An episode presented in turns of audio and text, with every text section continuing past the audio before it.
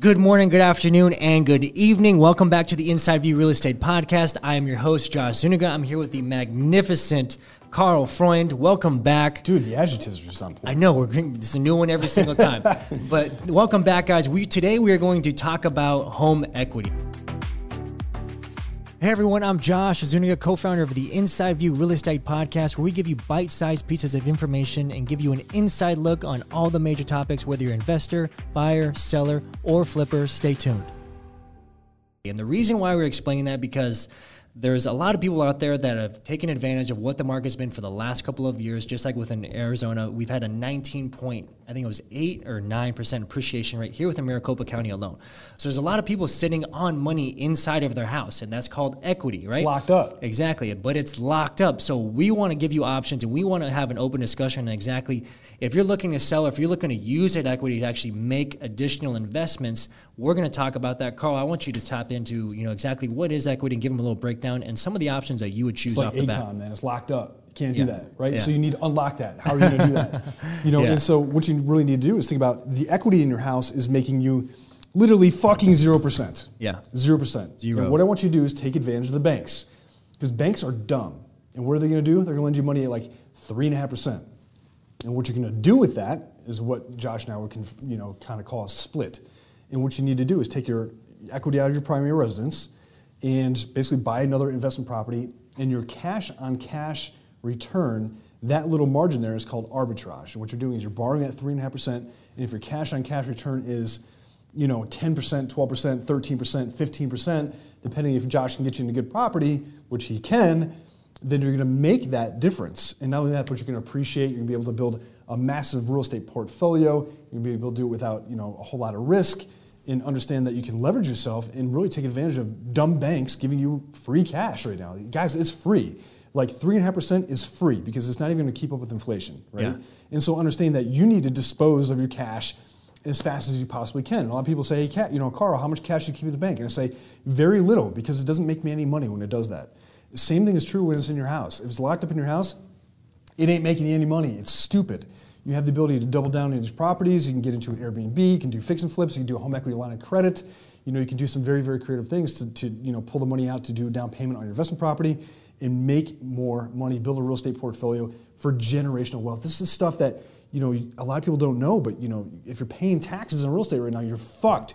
You're doing something wrong. You need a good accountant, right? And so, excuse my language, but it really upsets me when people do stupid shit because they don't, you know, consult with a really good real estate agent like Josh Zuniga, you know, or myself, in understanding that, you know, we can point you in the right direction and say, hey, look, you know, if you need to get into an investment property or if you need to upgrade, you know, turning your primary that you have right now that you only put 3.5% down on, maybe refinancing that, get rid of the PMI, get rid of the mortgage insurance, you know, and then lower the payment on that, use that as a rental, and then you can, you know, double down and buy another investment property or buy another primary. Like there's so many ways to get rich in real estate. And banks will finance it for you. They will give you the money Mm-hmm. Yeah. really inexpensively right now. Yeah. And to go back to exactly what Carl was saying, like if you have if you have a house right now, or if you own one and you've actually you know wrote it out for the last you know two, three, four years, you One have a- year. yeah, exa- Shit. one year, one year, Yeah. especially if you're here within Phoenix, you have a lot of equity, and your options are one, you could sell, and obviously you're gonna if you have to, you have to obviously know you have to pay capital gains if you live in there. Short-term for, capital yeah, gains, exactly, yes. short-term capital gains.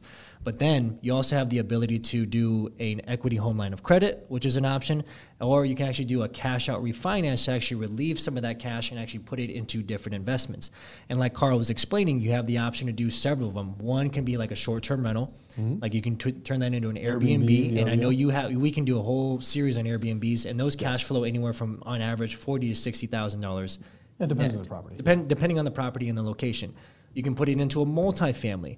Which is nice. You can you can instead of just have buying one, so you're going to buy a house. Now you can buy a duplex, a triplex, or a fourplex, and use FHA financing or conventional It's financing.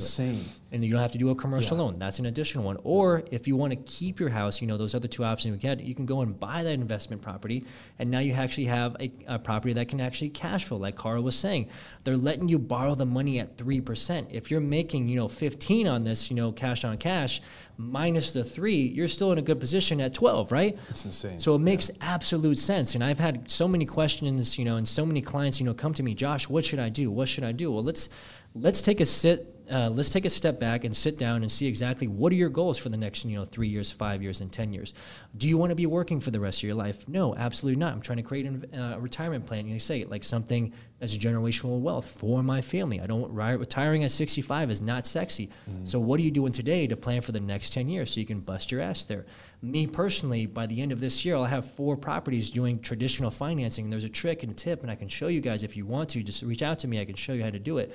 But outside of that, um, going and actually creating this cash flow system and actually having residual income, guys. Residual income is the key to actually having a wonderful lifestyle and creating a wonderful generational wealth, you know, for you and for your family. Because, and I like, I love the saying, cash is trash. Yeah, it Having is. it in the bank is not doing anything for you. It needs to be diversified and put into different investments, whether you want real estate or say even Bitcoin.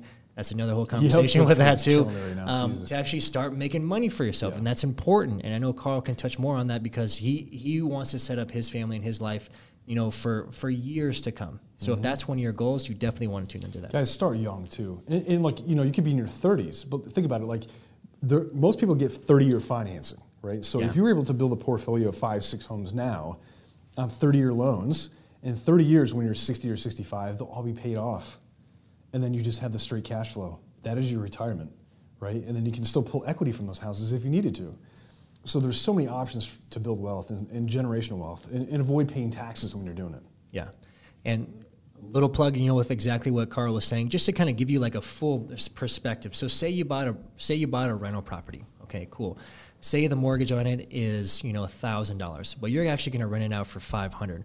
So that's a $500 worth of cash flow. You times that by 12, that's $6,000 worth of cash flow you're receiving, you know, annual on that. The other advantage is obviously you get to take advantage of the appreciation on that. Any repairs, it obviously, it's actually a tax write off as well.